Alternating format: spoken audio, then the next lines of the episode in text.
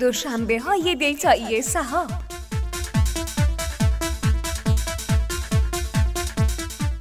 دوشنبه های data یی صحاب قسمت اول فصل اول. سلام. شما شنونده اولین قسمت پادکست دوشنبه های data یی صحاب هستید. ما دوشنبه هر هفته با یه متخصص در حوزه علوم داده به صورت زنده در صفحه اینستاگرام دوشنبه های data یی صحاب گفتگو می‌کنیم. با توجه به استقبالی که از محتوای این live شد تصمیم گرفتیم این گفتگوها رو به صورت پادکست هم منتشر کنیم که دسترسی آسونتری به محتواهاشون داشته باشیم. گفتگوهای فصل اول پادکست ما در بهار سال 99 انجام شده خب تو اولین قسمت شنونده گفتگوی آقای کاوه یزدیفرد مدیر نوآوری شرکت صحاب به عنوان میزبان گفتگو با آقای امیر عباس دربانی متخصص علوم داده از تورنتو کانادا خواهید بود موضوع این قسمت علم داده و آینده کسب و کار هاست. با ما همراه باشید.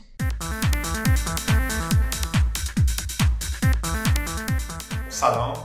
امروز قراره که با آقای امیر عباس دربانی صحبت بکنیم. اولین برنامه رویداد live ما هست در مورد علوم داده که قرار ادامه پیدا بکنه و هدفش به طور خاص باز کردن فرصت های فضای علوم داده است در ایران و در جهان که چه افراد بتونن از اون استفاده بکنن درش تقویت بکنن مهارت های خودشون رو و به جای خوبی برسن. و هم شرکت های بزرگ قادر باشن تا به کمک علوم داده خلق ارزش بکنن برای خودشون. ما هدفمون اینه که از این دوران استفاده بکنیم تا بتونیم یه مقداری ذهنیت ها رو اصلاح بکنیم باورها رو دقیق و واقعی بکنیم نسبت به فناوری ها به خصوص فناوری دیتا ساینس.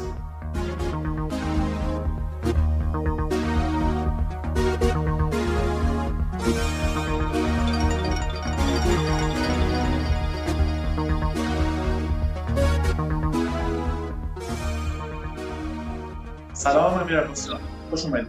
سلام کاوه جان مخلصم. ممنون. من بدون فوت وقت میرم سراغ گفتگومون. خب من تو رو شاید مثلا 8 9 سالی هستش که میشناسمت می‌دونم که چند سال اخیر تو تو حوزه علوم داده سپری کردی. می‌خوام یه مقدار این مسیر شغلی خودت تو data science باز بکنی. بچه‌ها بیشتر آشنا باشن با فعالیت تو توی حوزه داده خب منم سلام میدم خدمت شما. دوستان عزیزی که دارن join میشن به این live و سکان که بالاخره این لایو رو پشتیبانی می‌کنه شرکت سکان. منم افتخار آشنایی با شما رو بوده 8 9 سال است الان دارم. شرکتی که شما مشغول بودین و مدیر عامل بودید با هم دیگه کار می‌کردیم. واقعیتش اینه که data science اگه من بخوام بگم که شروع شد data science با خیلی مقطع زمانی که بخوایم بگیم شروع شد این بودش که من دکترای خودم رو توی رشته مهندسی صنایع شروع کردم. و وارد research در واقع data mining اون موقع می‌گفتیم data science نبود. اصلا این ترم سال 2013 ترم شناخته شده نبود. term big data بود و data mining بود که PhD خودم شروع کردم بعد یه سال در واقع رها کردم PhD رو و بالاخره برگشتم و شروع کردیم ایران. خیلی چون data science یا data mining بحث جذابی بود. مدل سازی های خیلی پیشرو خیلی آینده بینی داشتش. من سعی کردم که روی بحث تلفیق بازاریابی مسائل بازاریابی marketing با data science کار کنم. حدود 6 سال 7 سال پیش. اگه بخوای برگردی عقب بازم مسیر خودت از اونجا می‌بری جلو. چون خیلی یا به هر حال جایی هستن که تو 5 سال پیش بودی. می‌خوام یه مقداری راجع به این تصمیم critical thinking بکنی و بگی که بازم اونو انجام میدی یا نه و چرا. خب 6 سال پیش اگه ما بریم 6 7 سال پیش نگاه کنیم بحث big data بحثی بودش که اون موقع مطرح شده بود. منم مثل خیلی از کسایی که بالاخره دارن روندها رو دنبال می‌کنن منم دنبال کردم گفتم اصلا ببینم بحث big data چی هست. چون data اون موقع هم بود data همیشه بوده. ولی یه بحثی مطرح شدش که یک tipping point ی بالاخره تو این مدت تو این زمان مطرح شد که بحث جمع آوری data زیاد بود.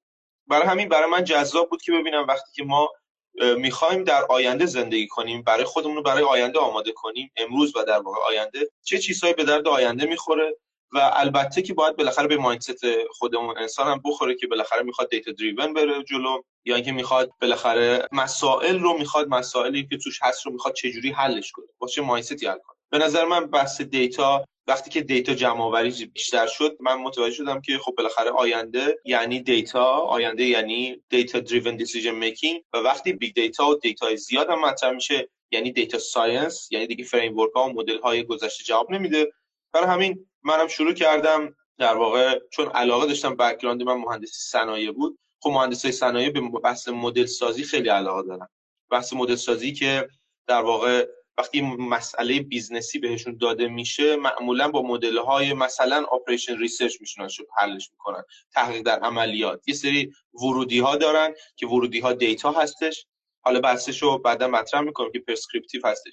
ورودی ها رو می‌گیرن. یک سوالی رو که در واقع business line مطرح می‌کنه مثلا خط مثلا تولید مطرح می‌کنه فروش مطرح می‌کنه رو با مدل سازی ریاضی یا هم حالا اینجا تقدیم حلش می‌کنه.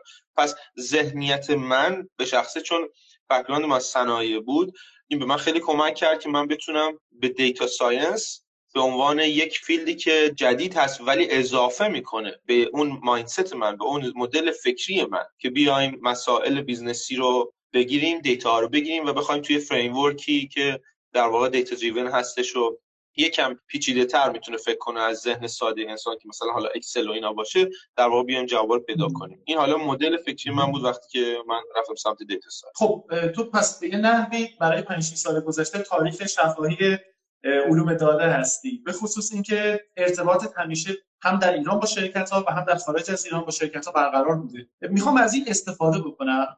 و یک کمی از اون سختی هایی که کشیدی با شرکت ها حالا سختی که میگم شروع می‌کنم ولی می‌خوام که کمی رفتار شرکت ها رو در برابر این فناوری برامون تعریف بکنیم که توی این سیر تاریخی چه تغییری کرده. الان business ها نسبت به data science بیشتر لبخند می‌زنن خوشحالترن یا اون موقع؟ و این چه تغییری تو زندگی تو ایجاد کرد خیلی سوال خوبی به خاطر اینکه واقعا روند روندی که میشه خیلی خوب دید. دو تا مطلب هستش. یکی خب بالاخره مشاهدات شخصی خودم تجربه شخصی خودمه. دی بحثی هم که بالاخره محققات تحقیق می‌کنن کسایی که کار report در واقع میرن research انجام میدن market research انجام میدن. مثلا حالا بریم سمت Gartner life cycle که خب بالاخره اگه دوستان search کنن Gartner مجله Gartner یه دونه در واقع report ی میده به نام در واقع hype cycle ی رو نمایش میده برای industry های مختلف. که اگر نگاه کنیم توی 6 7 سال گذشته چه اتفاقی مثلا برای big data و data science افتاده در واقع میشه گفتش که 7 8 سال پیش قبل از peak بود. حدود 6 سال 5 سال پیش روی peak hype cycle ش رفت و بعدا حالا به maturity داره نزدیک میشه. حدود 6 7 سال پیش همه فکر می‌کردن big data می‌تونه تمام مسائل بشریت رو حل کنه توی کوتاه مدت. زمانی بود که 6 سال 7 سال پیش می‌گفتن اگر ما تمام data های دنیا رو داشته باشیم می‌تونیم predict کنیم هر اتفاقی که می‌خواد بیفته اگر ما تمام این کوتاه دنیا رو داشته باشیم می‌تونیم روندهای بازار رو همگی رو پیش بینی کنیم. برای همین یه سری data کمپانی ها رفتن روی بحث مثل کمپانی سرمایه گذاری مثلا بودن که رفتن روی بحث جمع آوری data. به قول خودشون data hunter داشتن یا data collector داشتن. می‌رفتن data های مثلا سرمایه گذاری data های news های دنیا رو crawl می‌کردن که بتونن insight بگیرن بتونن سریعتر زودتر از کسای دیگه predict کنن market رو بالاخره چی کنن؟ ولی الان وقتی که آروم آروم هجوم بردن در واقع خیلی از کمپانی‌ها به سمت میشه گفتش که استخدام data scientist ها با حقوق های بالا. خب بحث جذابی بود کمپانی‌ها فکر می‌کردن data scientist در واقع یک جورهایی می‌تونه نقش magician رو بازی کنه مثلا یک جادوگری باشه که آینده رو خیلی راحت سریع بگه و business رو مثلا competitive advantage یا همون مزیت رقابتی بهش اضافه کنه. ولی در عمل خیلی از کمپانی‌ها بعد از اینکه توی خیلی از حوزه ها این اتفاق میفته خب این حوزه هم مستثنا نبود. این اتفاقی که افتاد در واقع میشه گفتش که یکم bounce back کرد و متوجه شدن که خب در واقع میشه گفتش که بحث data science اون ROI که اول فکر می‌کردن رو نداشتش. حالا چه اتفاقی افتاد؟ توی این مدت خیلی از مدیران اولندش خیلی از کمپانی متوجه شدن data scientist به تنهای کافی نیست. فهمیدن سوالی که پرسیده میشه مهمه. فهمیدن اصلا ما data science ابزار. data science بیشتر از اینکه بخواد مثلا شما یه کسی باشه که مثلا اینویشن مثلا بیاره یا مثلا یک محصول جدیدی رو برای شرکت بیاره بیشتر به عنوان یک ابزار باید بهش نگاه کنیم. یه ابزار فوق پیشرفته که ورودی هاش data هستش. پس اگر ما میگه ورودیش data یعنی که اون کمپانی اگر data نداشته باشه یه data scientist شاید بتونه برای ساخت foundation platform data science استفاده از data science در آینده کمک کنه ولی در کوتاه مدت پس نمی‌تونه استفاده کنه. پس این یه مسئله بود که خب خیلی از کمپانی ها سرد شدن فهمیدن خب data شون خیلی هم به درد کار data science و اینا نمی‌خوره. با همون Excel می‌تونستن یه کاری انجام بدن. یا با همون SPSS خودشون ساده داشتن کاری انجام می‌دادن. یه کوچولو سرد شدن. یه اتفاق دیگه که افتاد این بودش که data scientist ها اومدن گفتن این گوی و این میدان. اتفاق افتاد data scientist ها خودشون مجبور شدن ببینن چه اتفاقی داره میفته. این ور یا اون ور مثلا بیان مثال هایی بزنن مثلا recommendation هایی بدن که واقعا به درد business نخورد پس یه gap ی افتاد بین data science و در واقع business need حالا marketing department بود finance department و حالا متوجه میشیم که توی کمپانی بزرگی که اینجا هستن بعضیا در واقع تیم های data science خودشون کوچیک کردن به خاطر اینکه ROI خودشون رو نتونستن از اون تیم بگیرن. بعضی ها به فکر چاره‌یابی در واقع افتادن. که مثل کمپانی McKinsey اومد یک article رو در واقع دو سال پیش نوشت گفتش که یکی از مهمترین role ایی که الان وجود نداره data science یا analytics translator هستش. یه کسی که بتونه یک مسئله business ی وقتی که یک تیم marketing باش مواجه میشه یک تیم بازاریابی باش مواجه میشه باید بگه خب این یک framework می‌تونه از data science بهش یک مدل سازی کمک کنه و بره دنبال data. چون ما وقتی با بحث با operations مطرح هستش تیم های دیگه مطرح هستش خب واقعیت اینه که data science خیلی جدید هستش در صورت و اونها سوال های business ی سوال های خیلی کلیتر general تر و خیلی نمیشه گفت data driven هستن. برای همین این ترجمه این سوال به این مدل توی این قالب مدل گذاشتن کاری بودش که data scientist ان نمی‌تونستن انجام بدن و الان دارن دنبال role هایی میگردن که در واقع بتونن این connection رو بین business و data science و سوالات data science مطرح کنن و حتی بعضیا از کمپانیا روی آوردن به این داستان که کسایی استخدام کنن که بین رشته کار می‌کنن.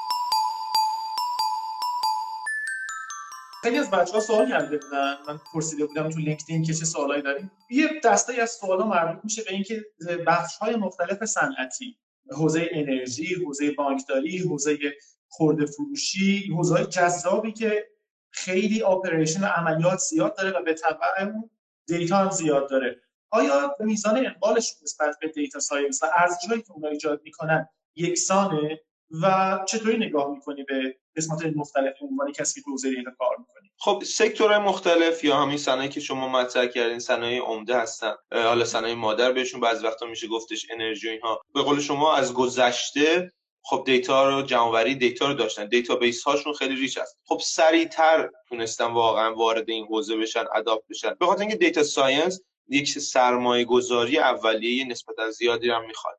از سرمایه انسانیش گرفته که خب بالاخره روی حقوق های بالا رو میطلبه.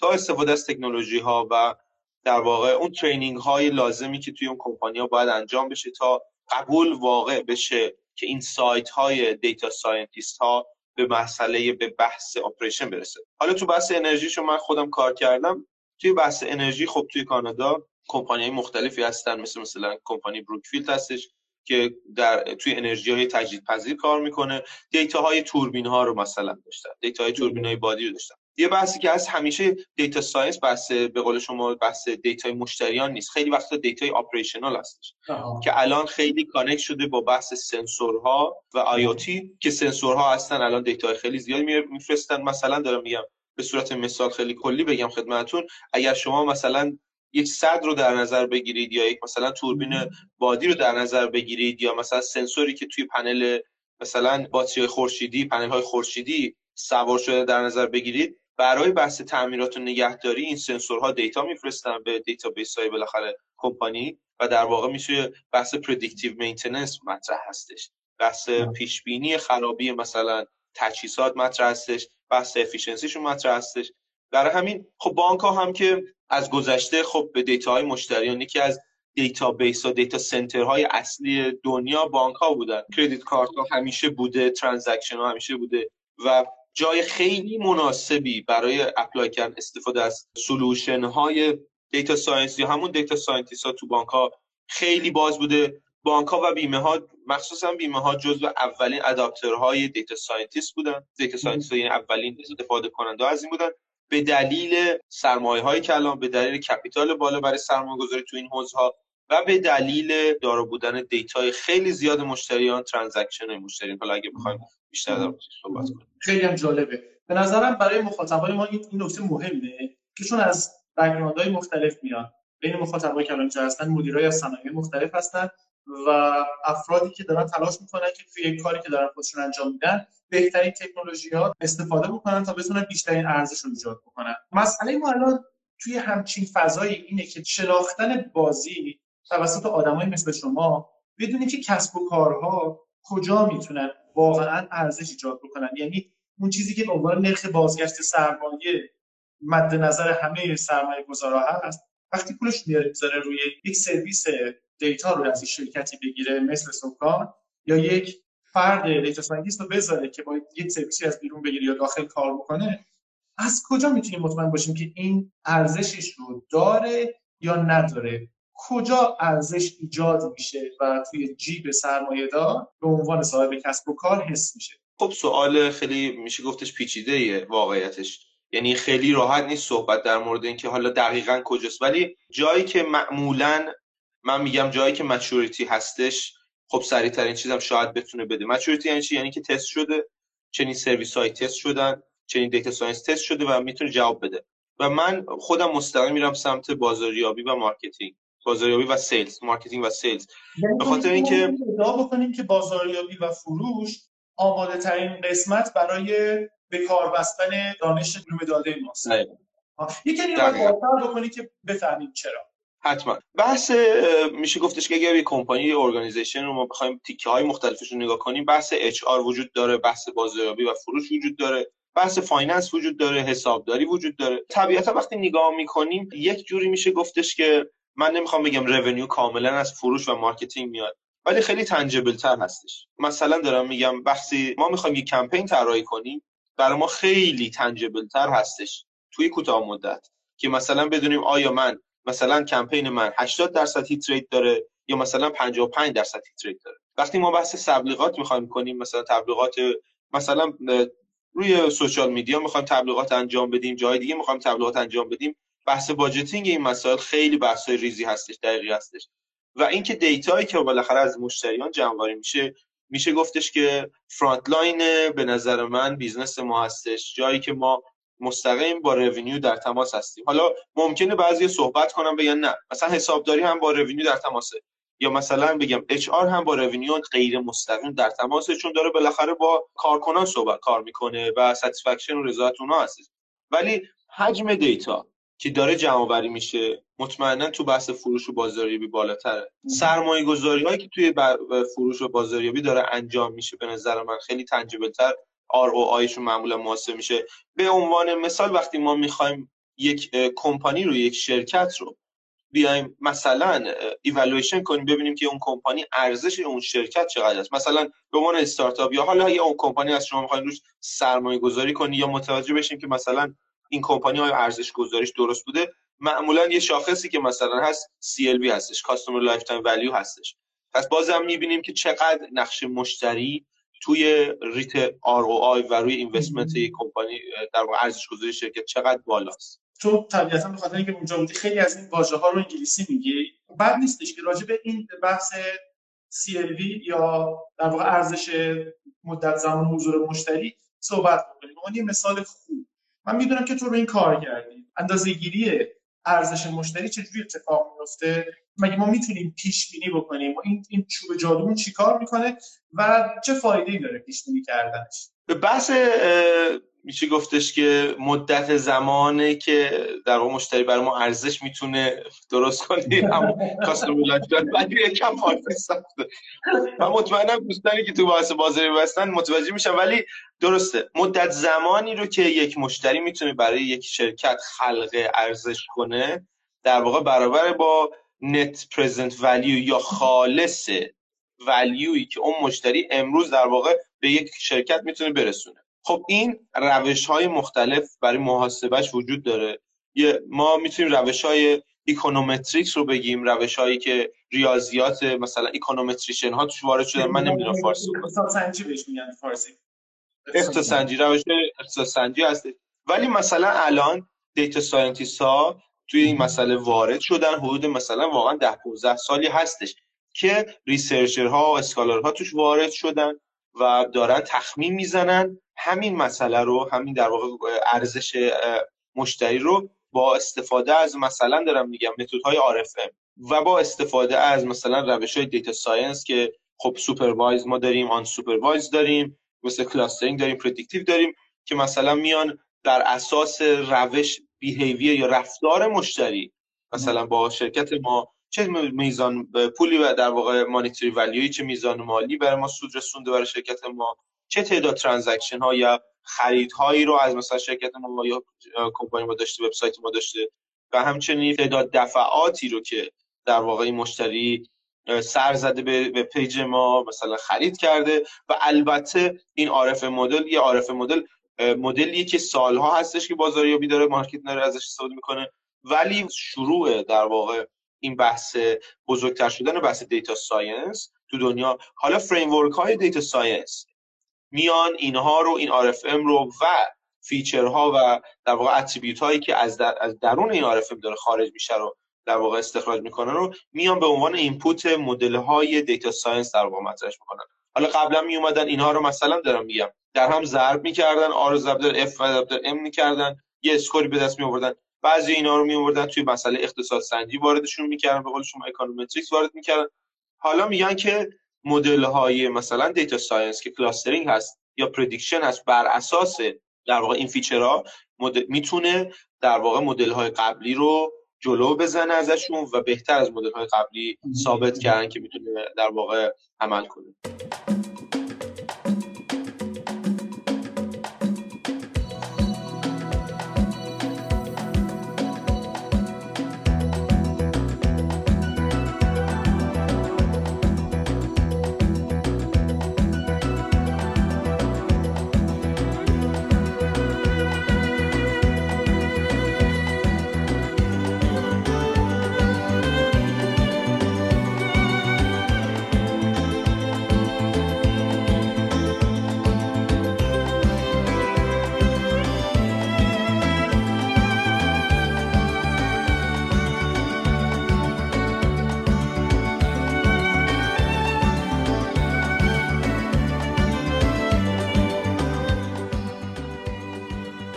منظور تو اینه که ما با تلفیق بین رشته‌ای بحث رفتاری بحث آمار و مدل سازی می‌تونیم به یک پیش بینی با ارزشی از رفتار مشتریمون برسیم و رفتار خودمون رو منطبق بکنیم باهاش. استراتژی درست رو انتخاب بکنیم داخل سازمان. درسته؟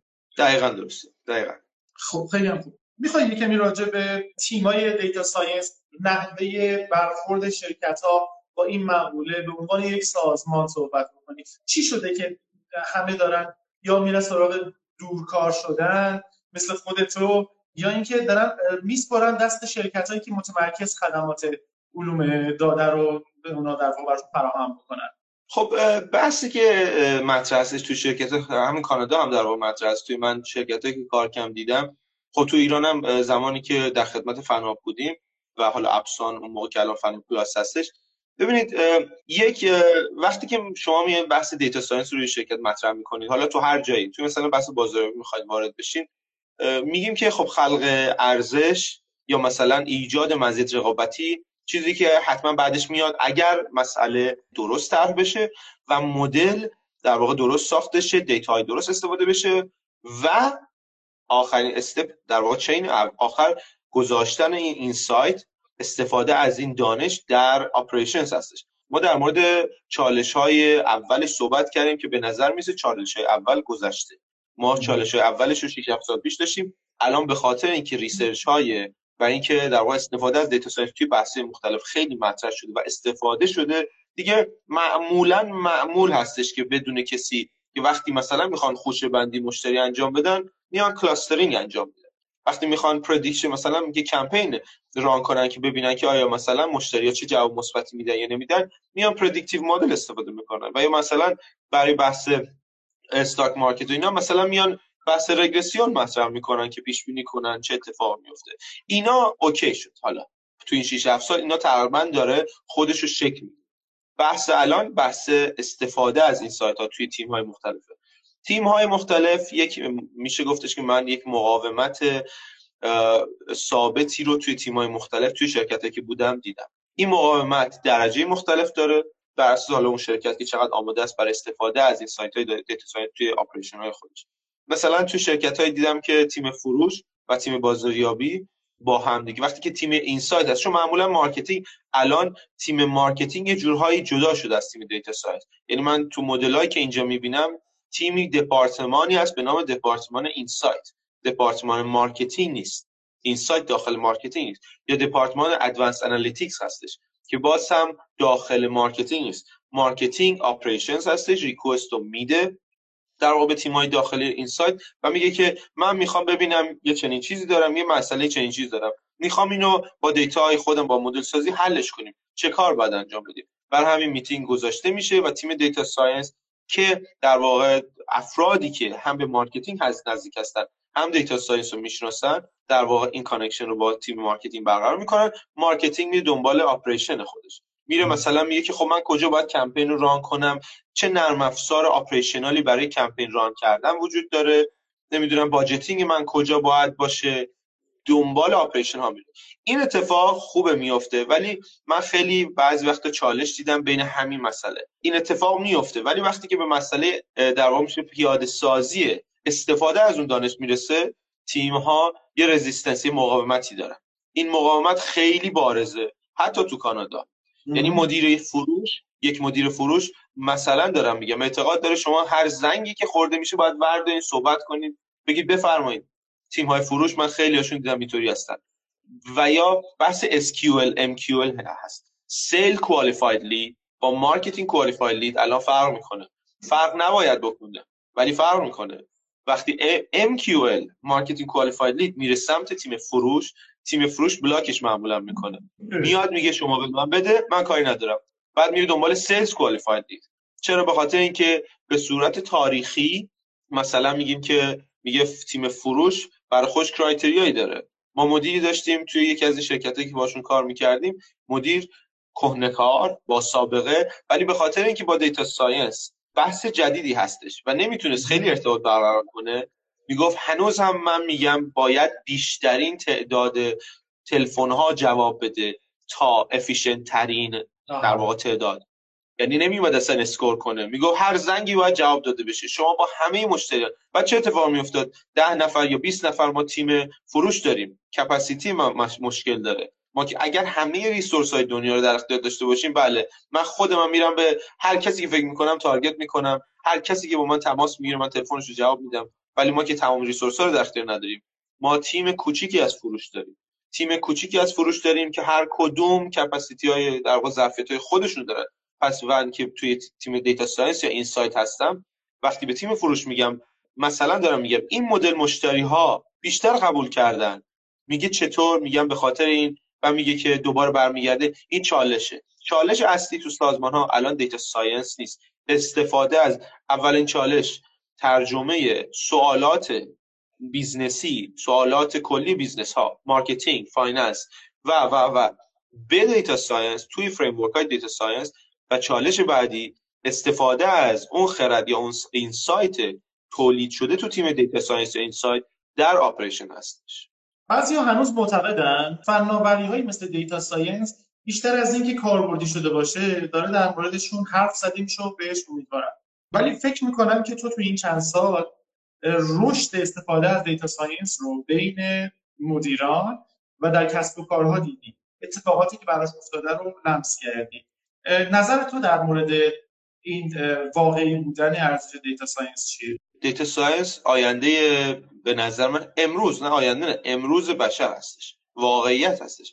وقتی که ما چون من خودم مدل کار data science در واقع مدل سازی operational در واقع انجام میدم. وقتی ما می‌خوریم به این داستان که prediction ی انجام میدیم یک مثلا یک مدل آینده predictive ی می‌سازیم که می‌تونه با مثلا دارم میگم با 65 درصد 70 درصد مثلا بیاد accuracy ای داشته باشه و بگه که آقا چه feature هایی تو مشتری من مثلا دارم میگم باعث شده که چنین مشتری راغب به محصول من بشه یا چه مدل مشتری راغب به محصول هست. من همیشه این کارو می‌کنم. حال حاضر رو بررسی می‌کنم. حال حاضر توی شرکت. یعنی وقت کاری که خود من انجام میدم. میگم حال حاضر پروسه شما چی هستش؟ پروسه ها نوشته میشه استفاده از data داده میشه و میگم توی یک سال دو سال گذشته چه پروسه ها چه نتایجی داده؟ اولندش که خب خیلی وقتا واقعیتش که data scientist ها به این داستان برمیخورن این هستش که نتایج خیلی مدون نیستش. نتایج گذشته اینو خیلی شاخه می‌زنم. مثلا به عنوان data science وقتی شما می‌خواد ارزش اضافه کنید به یک مسئله ای باید قبل و بعد رو بشناسیم. برای همین یک چالشی وجود داره به data scientist ها میگم. هر جا رفتید دنبال metric ا باشید. دنبال این باشید که گذشته چه اتفاقی میافتاده به خاطر اینکه اگر شما سه درصد دو درصد به یک operation ی اضافه کنید عدد ولی داشته باشید اون دو سه درصد می‌تونه معنیش یک revenue یک میشه گفتش که یک سود خیلی بالا باشه یا هزینه آوردن پایین آوردن هزینه باشه ولی بعد ممکنه متهم بشید به خاطر اینکه مثلا دارم میگم میگن خب ما همین کارو داشتیم می‌کردیم. برای همین همیشه پلن شده یه data scientist در واقع تیم insight باید بدونه قبل چه اتفاق افتاده حالا چه اتفاقی میفته برای همین کاری که من می‌کنم پروسه ها رو بررسی می‌کنم metric ها رو می‌گیریم می‌بینیم چه اتفاق افتاده و وقتی data science رو عملی می‌کنیم تست می‌کنیم همیشه تست کنیم. این مهمه. وقتی یک مدل ساخته میشه برای مثلا مدل پیش بینی ما با همه data خودمون نباید یک کمپین رو run کنیم. مثلا دارم میگم میایم 5 درصد یا 6 درصد کمپین رو run می‌کنیم یه نتیجه می‌گیریم دوباره میریم. پس یه تست هم بعدش هستش. بعد میایم می‌بینیم چه هستش. طبق واقعیتش بگی واقعا واقعیتی که وجود داره data science ارزش افزوده داره. ولی توی کمپانی انقدر مهره ها و پیچیدگی ها بالا میشه که بعضی وقتا فکر می‌کنن data science نتونسته عمل کنه ولی ما در مورد خود data science خود predictive modeling و clustering صحبت نکردیم. در مورد chain صحبت کردیم در مورد این میشه گفتش که gap یا missing chain یا در واقع ترجمه gap ترجمه بین تیم های مختلف صحبت کردیم. در ولی خود data science مطمئنا می‌تونه ارزش افزوده داشته باشه به خاطر اینکه data ست opinion نیست یک نظر شخصی نیست و اینکه بازم میگم چالش های استفاده از data science توی شرکت بستگی به structure اون شرکت داره بستگی به آماده بودن مدیران اون شرکت در پیاده سازی و استفاده از insight های data science توی operation خودشون داره و چیزی که دیگه مطرح کردیم.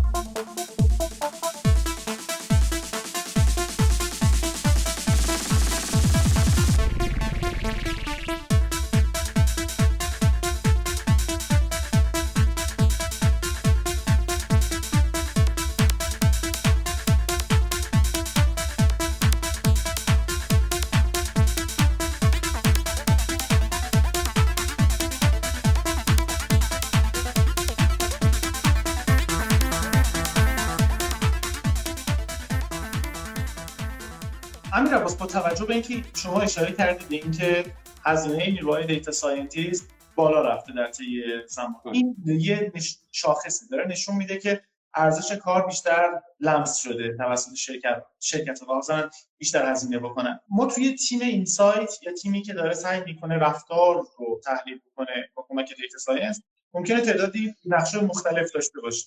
و بله. بهای تمام شده همچین تیمی داخل سازمان فکر می‌کنم به نسبت بالا باشه. سازمان ها با این چی کار می‌کنن؟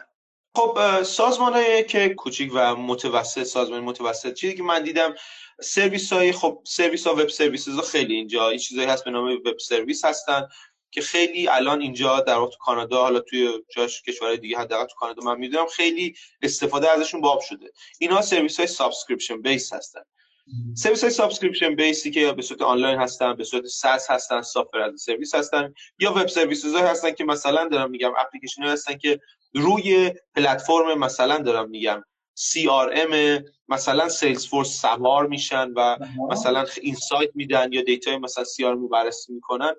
اینها خیلی باب شده. به خاطر همونی که شما در واقع گفتین هزینه capital data science در واقع استخدام data scientist ها زیاده و کمپانی های کوچیک و medium size مخصوصا اینها می‌خوان هزینه هاشون رو بیشتر می‌ذارن روی بحث production بحث support مثلا دو تا وقتی که خیلی عمده هستش خب بالاخره تو شرکت های نوپا و متوسط مخصوصا امروز امروزی یا حالا ما گذشته کار نداریم که رو support مثلا برنامه‌ریزی می‌کردن الان می‌ذارن روی بحث محصول مدیریت محصول توسعه محصول تحقیق در مورد اون محصول مثلا developer استخدام می‌کنن و از این طرف هم support خودشون رو باید خیلی قوی کنن اگه چیزی دارن. و خب بحث data science بحث لاکچری محسوب میشه براشون لوکس محسوب میشه. که چی که میگه که من الان وقتم نیستش. خب البته خب این اشتباه. بعد چجوری اینو میان در واقع جبران می‌کنن که راه خیلی مناسبی هستش؟ میان از سرویس های آنلاین subscription base استفاده می‌کنن که نه هزینه خیلی بالایی بدن و در آن در آن واحد که حال هزینه خیلی بالایی هم نمی‌خوان بدن به صورت مثلا ماهیانه بیان یک سری از نیازهای data science, science خودشون و اصلی ها رو حداقل برطرف کنن که عقب نمونن و یا اینکه حتی زمین نخورن حالا مدل در واقع رفتاری اینجا هستش.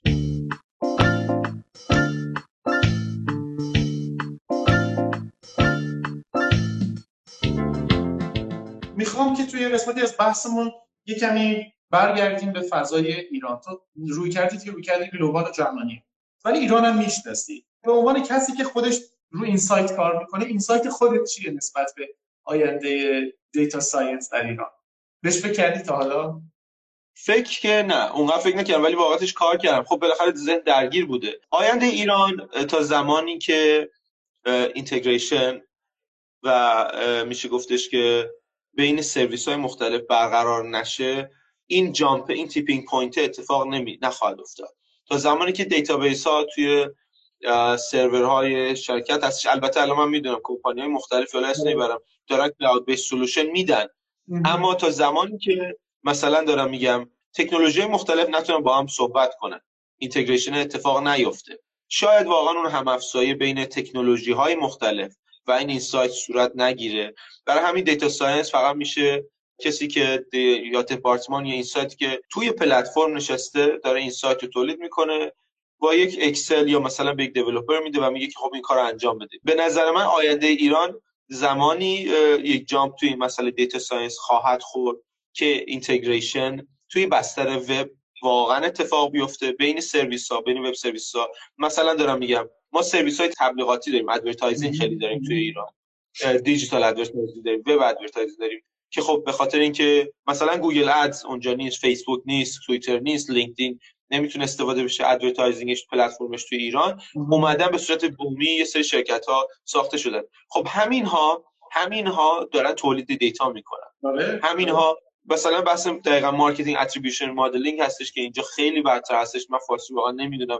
که میان مثلا journey یا مثلا مسیر یک مشتری رو روی social media کجا بوده روی وبسایت ما کجا رفته و و و بررسی می‌کنن. بعد data های وب اون مشتری رو دارن.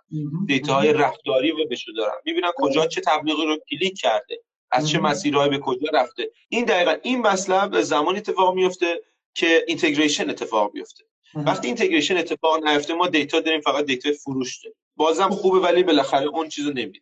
جاهایی که خیلی حرکت پیشرو داشتن نسبت به data هم شرکت های فناور ما هستن و دانش‌بنیان ما هستن که data ی زیادی رو ناخودآگاه روی سروراشون به خاطر فروش اینترنتی یا سرویس های آنلاین دارن. و یه حوزه دیگه شرکت هایی هستن که با رویکرد بین المللی و چند ملیتی به قول معروف مولتی نشنال وارد بازار ایران شدن. مثل شرکت های خورده فروشی یا FMCG که خیلی جدی دارن از داده هاشون واقعا خلق ارزش می‌کنن. چیزی که همه هم می‌دونیم اینه که شرکتی مثل والمارت ده درصد فروش سالیانش مربوط به تحلیل داده هایی که منجر به توصیه و پیشنهاد خرید محصول جدید شده. به نظر میاد یکی از trend های خیلی جذاب تو ایران رشد در واقع بازارهای آنلاین و فروش آنلاین. که به قول تو البته هنوز تا integrate بشه از این هم فراتر میره و جذابتر میشه. و یکی دیگهش رونق گرفتن خرده فروشی های مدرنه بازار مدرنی که data رو ارج می‌نهه و بر اساس اون تصمیم گیری می‌کنه. نظرت در مورد این دو تا sector چیه؟ به خصوص sector retail خرده فروشی. بله sector retail sector ی که به صورت سنتی جزو اولین sector هایی بوده که استفاده از data science رو یا data mining رو هستن توی بحث خودش آورده. یعنی data science چیز جدیدی برای والمارت نیست. data science چیز جدیدی برای آمازون نیستش. اینها انجام می‌دادن به یک برند دیگه. مسئله که برای خب اگه بخوایم حالا دو تا تیکه کنیم می‌تونیم بگیم ایران و مثلا دارم میگم حالا کانادا. کانادا از مسئله خلق در واقع ارزش به صورت مثلا با مدل سازی رسیده به big data و مثلا یکم شاخه تر شده. investment ها رفته سمت مثلا دارم میگم تکنولوژی های big data big data تکنولوژی است که حالا در مورد big data تکنولوژی که صحبت می‌کنیم می‌تونه پلتفرم مثلا چیزی باشه که در واقع داره run میشه data science engine ش داره روش run میشه یا اینکه مثلا یعنی می‌تونه بحث hardware باشه بحث پلتفرم ها باشه بحث روی ها باشه. یک اصلا این فضا یکم فضایی که فرق می‌کنه. مثلا بحث Hadoop مطرح شده. خب به خاطر اینکه data های اینا خیلی میشه گفتش که افزایش حجم و افزایش بعد داشته و خب بالاخره از روش های گذشته با قدرت در واقع تحلیل computation power های گذشته اصلا نمیشه این کارو کرد. برای همین مثلا دارم میگم سرویس های مثل Amazon Web Service مثلا AWS مثلا یا مثلا Azure Microsoft Azure اومدن بالا تکنولوژی هستن پلتفرم هایی رو میدن که می‌تونه solution های مثلا data science pipeline ها data engineer ها روش سوار بشه. خب یکم بحث این طرف میشه گفتش که یکم به سمت big data analytics یا مثلا این ور رفته. ولی حالا تو بحث ایران بخوام بگیم ایران شاید مثلا وقتی الان تازه واردش میشه تو این حوزه ما می‌تونیم بگیم که بحث مثلا بحث استفاده از methodology data science الان تو ایران مطرح هستش. FMCG به خاطر transaction داشتن بالا. در گذشته خب ما FMCG ما به صورت سنتی مثلا دارم میگم مغازهای کوچیک بودن به قول خب بقالی بودن. نه دیتایی ذخیره می‌کردن نه چیزی حالا وقتی مدرن شد بستر وب اومد بعضی اومدن اپلیکیشن موبایل زدن. بعضی اومدن مثلا یک درگاه یک web store زدن مثلا. که data ی بازم data ی فروش رو دارم میاد داخل. برای همین من اگر که یک خورده فروش بخواد بپرسه که آیا باید وارد data science شد یا نه من میگم اگر نشین شما باختین.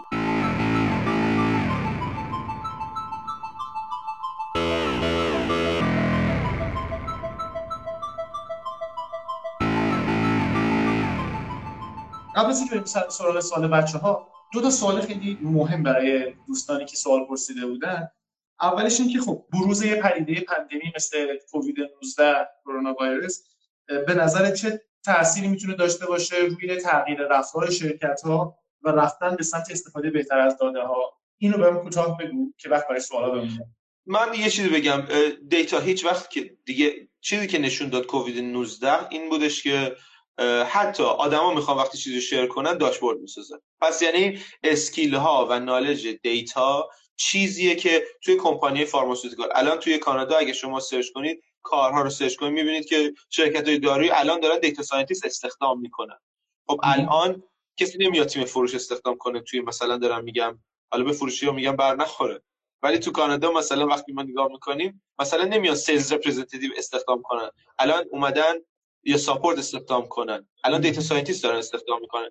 چرا؟ به خاطر اینکه بحث data scientist بحثی نیستش که الان اگه من نتونم این کار انجام بدم شرکت من روی زمین میمونه. بحثیه که آینده است. آینده یه ماه دو ماه است و جذب نگه داشتن data scientist ها سختتر هستش. به خاطر اینکه انقدر رقابت زیاد هستش بین کمپانی ها که کسی اگر data scientist استخدام می‌کنه معمولا سعی می‌کنه نگهش داره. برای همین از نظر حتی job security هم میشه گفتش که secure تر بود کارشون توی این دوره توی درسته؟ خب من یه سوال دیگه این سوالو می‌ذارم از در واقع چون بچه‌ها پرسیدن از هم از طریق هم سوال بچه‌ها می‌پرسن. برای تحلیل اخبار broadcast شده از data science استفاده شده یا نه؟ حتما حتما استفاده شده. من چون خودم وارد دقیقا به صورت عملی وارد این حوزه نشدم شده. الان خیلی از کمپانی هستن که اخبار رو در واقع crawl می‌کنن یا crawler دارن. مثلا میره دنبال توی سایت های خبری data رو جمع می‌کنه. یا اینکه از سرویس های پایش خبری استفاده می‌کنن که ببینن چه اتفاقی داره میفته حالا یا مثلا بهشون میگن social media listening هستش. بحث finance و فارکس اگه خدمتتون بگم داره استفاده میشه. حوزه تخصصی من نیست. یه یه نکته رو بگم خدمت دوستان. data scientist باید expert knowledge هم داشته باشه. یعنی دیگه گذشته نیست که data scientist می‌تونه فقط data رو بهش بدیم هر کاری انجام بده. ازش عبور کردیم ما. یعنی عبور کردیم این سمت ازش. تو کانادا حداقل. ما data science که حوزه finance باشه با data science که حوزه marketing باشه فرق می‌کنه. دیگه داره مچون میشه. ولی توی فارکس و finance استفاده داره میشه. بحث predictive model ها هستن که بله. میان در واقع behavior market رو برای روز بعد پردیکت می‌کنن و در واقع خیلی به صورت عمده داره استفاده میشه. اگه سرچ کنید حتما میشید پیدا کنید. یه نکته خیلی جالبی که اکثرا هم براشون سواله اینه که سواد data برای هم شخص و اشخاصی که persona یی که می‌خوان فقط کار data تخصصی رو کنن یا دوستایی که اینجا هستن یه کار دیگر رو می‌خوان با data science بهتر انجام بدن. توصیه‌ت براشون چیه؟ توصیه من تمرکز هستش واقعیتش یعنی باید متمرکز بشه. کسی که بخواد general data scientist بشه من تا حالا ندیدم موفق بشن. فوقش میشه که حتما یه شاخه رو باید روی این داستان متمرکز شد. کسی که مثلا از حوزه computer science و علوم کامپیوتر میاد هم وقتی که فوق لیسانس یا دکتراش رو میره شروع می‌کنه معمولا تزش focus ش یک چیز خاصی هستش. مثلا algorithm development هستش. مثلا میره داخل الگوریتم داستان. میگه من فقط data science رو دوست دارم مثلا بازی با data رو دوست دارم نمی‌دونم فلان. میره بحث الگوریتم کار می‌کنه. یکی میاد میگه من می‌خوام این کار رو روی مثلا یه اپلیکیشن انجام بدم. چهار پنج سال زمانش رو می‌ذاره روی بحث finance میاد data science رو مطرح می‌کنه. برای همین نظر من تمرکز هستش. من چه منابعی رو پیشنهاد می‌کنید چه جوری خودشون رو توانمند کنن؟ ببینید online course ها خیلی زیاد هستن. من خیلی دوست دارم این course online رو که دانشگاه ها می‌ذارن. data science اگر می‌خواین یاد بگیرین برین دنبال course هایی که به نظر من داره دانشگاه های معتبر در واقع میدن. مثل کورسرا مثلا اگر دسترسی دارید یا مثلا کتابایی که می‌خونید برای data science کتابای مثلا دیگه. آقای هان مثلا یک استاد دانشگاه مثلا جیاوی هان هستش که استاد دانشگاه شیکاگو به خاطر اینکه data science رو تو بلاگ ها یاد نگیرید. اگر می‌خواید foundation ش رو بسازید تو وبلاگ ها و chat room ا نرید در واقع میشه گفتش که یا مثلا common room ا نرید data science یاد بگیرید. بخاطر اینکه data science یه foundation قوی ریاضی نمی‌خوام بگم. foundation قوی فهم کامل می‌خواد که اکادمیک باید در واقع داشته باشین. بعد tools میاد. ما راجع به این صحبت کردیم که شرکت ها در داخل خودشون تیم درست کنن یا outsource بتونن سرویس هایی رو بگیرن که شما گفتید سرویس های subscription می‌تونه خیلی جذاب باشه. بله. دورکاری چه trend ی داره در مورد data scientist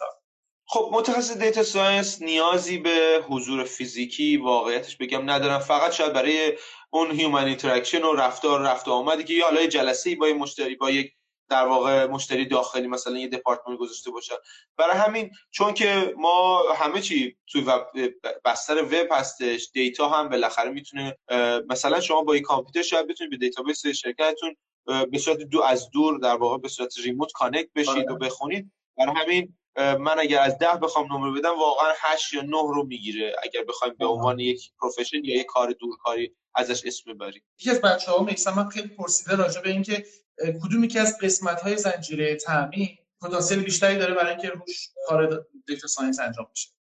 زنجیره تامین اگه منظورشون از مثلا raw data از raw مثلا محصول هستش تا مشتری من فکر آره. می‌کنم منظورش این باشه. آره. من بازم میگم جایی که کار داره جایی که مثلا پتانسیل داره که الان نیست. من می‌بینم که خب بالاخره بحث HR داره خیلی وارد این داستان میشه. ولی چیزی که واقعا بخوای شما تنجیبل ریزالت بگیری و واقعا اپلایش کنی و امید داشته بود که ریتر آر باشه واقعا من بحث فروش و بازاریابی جداگانه یا بعضی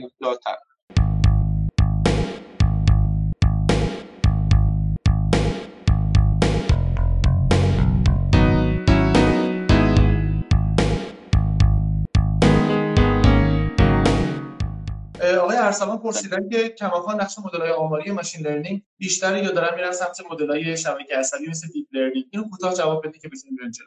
حتما حتما هستش گذشته. deep learning الان رو hype cycle ش هستش. deep learning استفاده‌ش ثابت شده ولی operational نشده. بحث machine learning حداقل به نظر من یک دهه رو خواهد داشت. حالا deep learning هم جزء machine learning هست. یعنی الگوریتم یادگیرنده است. نمیشه اینا رو مجزا از هم دونست. ولی اگه منظورشون این که مثلا decision یا درخت تصمیم یا مثلا مدل های مثلا naive Bayesian و Bayesian base و اینا اگر مثلا حالا شاید ایشون در واقع آشناتر باشن اونا آیا داره استفاده میشه یا نه؟ حتما داره استفاده میشه. خیلی وقتا بهتر از deep learning هم جواب میده به خاطر دلایل مختلف. تعداد data یی که جمع آوری شده می‌تونه باشه. چه سرعتی می‌خواین شما به outcome تون برسید و غیره. مطمئنا هنوز هم هستش. جاشون دارن. خیلی از بچه ها به دنبال مسیر شغلی و مسیر حرفه‌ای data scientist شدن هستن که از کجا شروع کنن تو ایران کجا برن بخونن. و این مسائلی که فکر می‌کنم جزء frequently asked question هست. سوالای متداوله. کوتاه می‌خواید بگید که پیشنهادت چیه؟ پیشنهاد من اینه که یه foundation ی رو درست کنید. با علم داده. اصلا سراغ tools نرید. اصلا سراغ R Python نرید. اول یک foundation علمی درست درست کنید. روی Coursera می‌تونید برید. می‌تونید توی دانشگاه خودتون درسای واحدهای اختیاریتون رو مثلا برید هوش مصنوعی رو بردارید یا مثلا می‌تونید برید دپارتمان مختلف مثل computer science یا علوم کامپیوتر مثلا ببینید چه کتابایی دارن میدن. اولینش این باید باشه. بعد شروع کنید با نرم افزارهایی که ساده تر هستش مثل مثلا RapidMiner هستش مثل IBM SPSS Modeler هستش. یکم بازی کنید بر ببینید اینها الگوریتما چه معنی میدن. بعد شروع کنید یکم hands-on و حتما یه زبان برنامه‌نویسیه که به درد data science می‌خوره رو R یا Python البته این داستان داره R یا Python هم میشه در مورد صحبت کرد حتما یاد بگیرید به خاطر اینکه نداشتن اینها یعنی در واقع میشه گفتش که یه جوری data scientist نیست کسی که اینها رو نمی‌دونه چون دیگه اینا basic one one data science هستن در واقع. خیلی نکته خوبی بود. آرمین مرشدم پرسیده سوال سومش که فرمت data وابسته به نوع دیتا نوع تحلیل؟ کلا در مورد فرمت data سوال داره. فرمت data خب اگر بیشتر من می‌دونستم شاید بهتر می‌تونستم جواب بدم. ولی فرمت data تحلیلی که شما می‌خواید انجام بدید input تون 100 درصد می‌تونه روی فرمت data تاثیر بذاره. مثلا یه سری از الگوریتم هستن که فقط data عددی رو می‌تونن بخونن. یه سری الگوریتم هستن که در واقع باید کد بشن data ی شما. یه سری الگوریتم هستن اگه من درست درست جواب میدم. یه سری الگوریتم هستن که با data categorical هم می‌تونن کار کنن معمولا اگر بخوام خیلی کلی صحبت کنم شاید منظورشون ایشون این بوده data باید tabular باشه.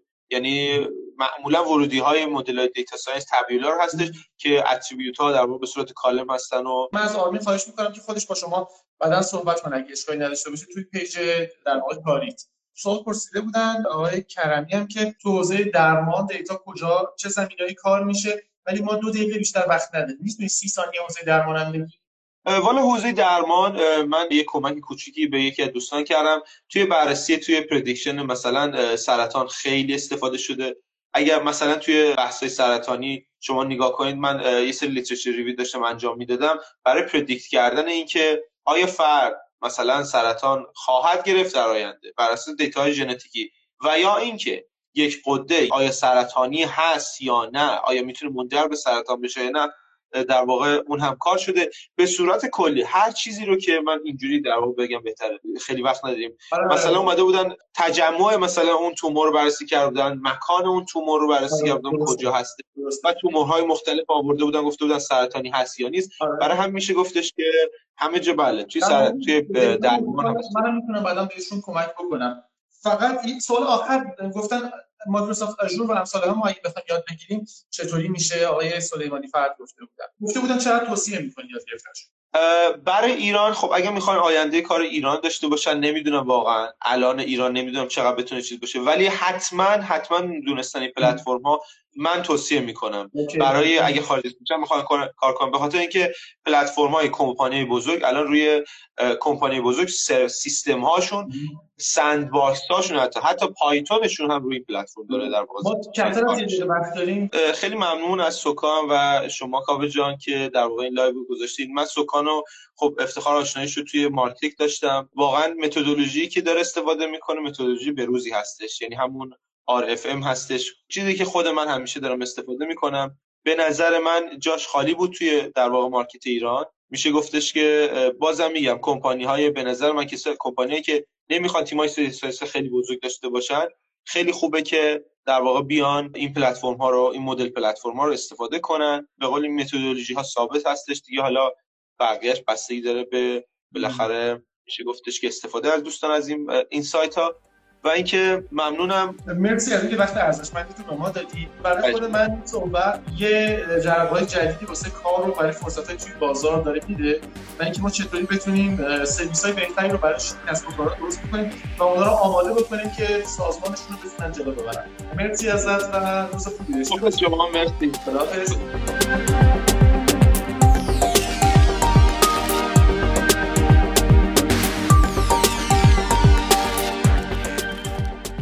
امیدوارم شنیدن این گفتگو براتون مفید بوده باشه تو قسمت بعدی میزبان آقای سید مهدی خلیق رضوی هستیم که دوره پس دکترای هوش مصنوعی و تو دانشگاه MIT گذروندن. با ایشون در مورد علم داده و هوش مصنوعی گفتگو خواهیم کرد و حتما نکات جذابی براتون داره. این پادکست رو از دست ندید. خوشحال میشیم اگه پیشنهادی برای بهبود این پادکست دارین زیر همین پادکست واسمون کامنت بذارین. همچنین پیشنهاد می‌کنیم واسه دیدن نسخه ویدئویی این گفتگو اینستاگرام دوشنبه های دیتایی صحاب به آدرس صحاب Data Mondays رو ببینید.